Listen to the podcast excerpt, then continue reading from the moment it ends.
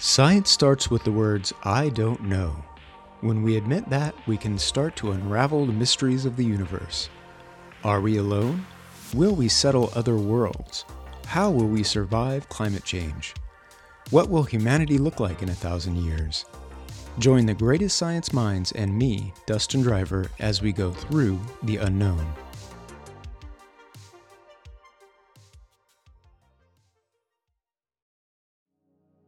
Last episode was quite a bummer. It seems that the world is closer than ever to total nuclear destruction. But nuclear fusion technology could herald a golden age of energy that will make the fossil fuel age look like the Stone Age. That's right, limitless carbon free energy for everyone, all thanks to the hard work of genius nuclear physicists and engineers. MIT recently announced that their fusion reactor project is only about 15 years away. But what is fusion power and how does it work? Why is it taking so long to develop? Nuclear fusion is the same process that powers the sun.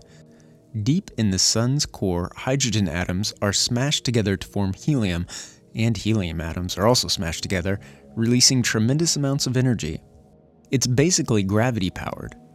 The sun is so massive that gravity is strong enough to trigger fusion. How massive? Well, it's about 333,000 times the mass of the Earth. And it's huge, about 1.3 million Earths could fit inside the Sun. The amount of energy it produces is frankly inconceivable at 384.6 yottawatts, which is 3.846 times 10 to the 22nd watts, which is equal to about 9.1 times 10 to the 10 megatons of TNT per second.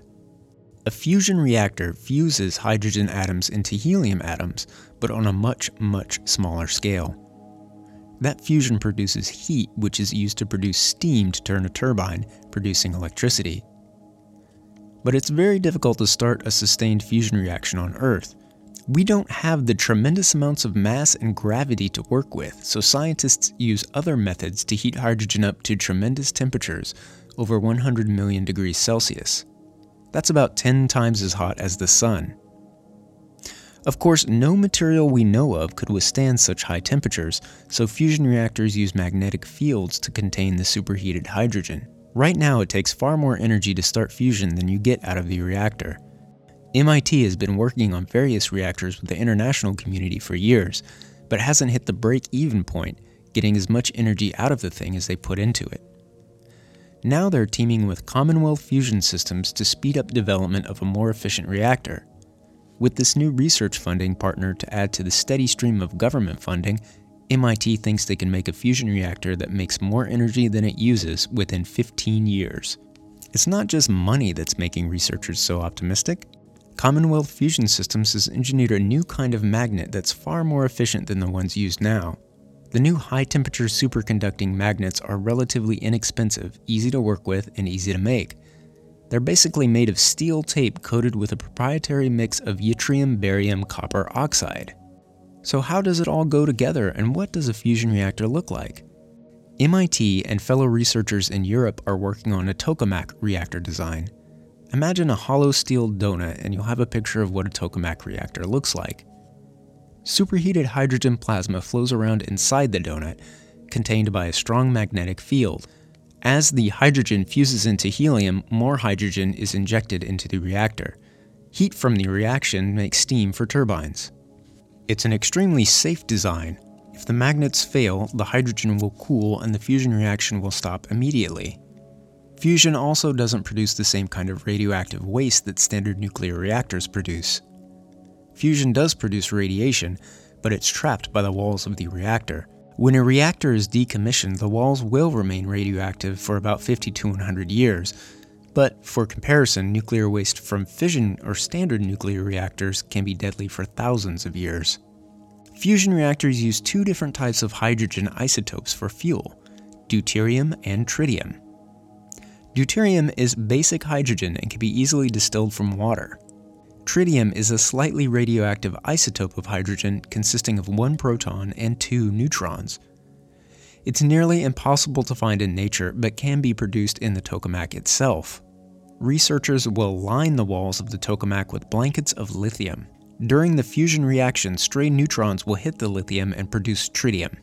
Of course, lithium is used for all sorts of things, but ITER, the European Fusion Research Consortium, estimates that there's enough lithium on Earth to make fusion reactors for a thousand years. And that's before we start mining asteroids. ITER is the largest fusion reactor project on the planet.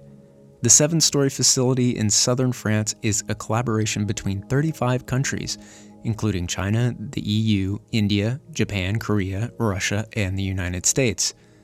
MIT is sharing what it learns with ITER, and the two are engaged in a friendly race to develop a sustainable tokamak reactor. ITER estimates their reactor will come online by 2035. But MIT and ITER aren't the only ones working on fusion power. Lockheed Martin is developing a compact fusion reactor about the size of a shipping container. The reactor would churn out about 100 megawatts, enough to power a city of 100,000 people.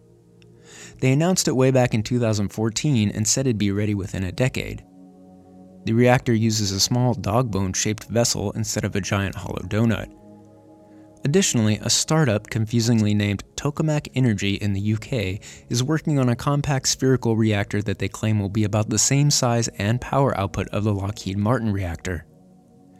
There's a ton of renewed interest in fusion technology, and more companies than ever are giving it a try.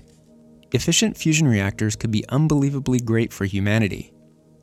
Cheap, low, or no pollution energy for everyone. No drilling, no refining, no carbon emissions. Imagine building a fusion reactor near the ocean and letting it just chug along, sipping seawater and spitting out power day and night. It would only need a small amount of water for the fusion reaction and could even generate enough power to desalinate and purify ocean water for drinking and growing crops. Of course, there would be some environmental impact, there always is, but it would be much lower than fossil fuel or fission reaction nuclear plants. But why not just use solar, wind, geothermal, and wave power? Well, yes, we could use them all. Fusion reactors would be fantastic for shady climates like ours here in Portland, Oregon, or to supplement renewable energy. They could also provide the additional power we'll need when every car and truck on the road is electric. Small reactors like the one Lockheed Martin is building could be used on space stations or interplanetary ships, or to power future Martian colonies. To learn more about fusion at MIT, click on the link in the show notes to the MIT News website. Info about ITER can be found at iter.org. More info about the Lockheed Martin reactor can be found on their website, lockheedmartin.com. You can learn more about me at my website, dustindriver.com, Thanks for listening, and join me next time as we continue through the unknown.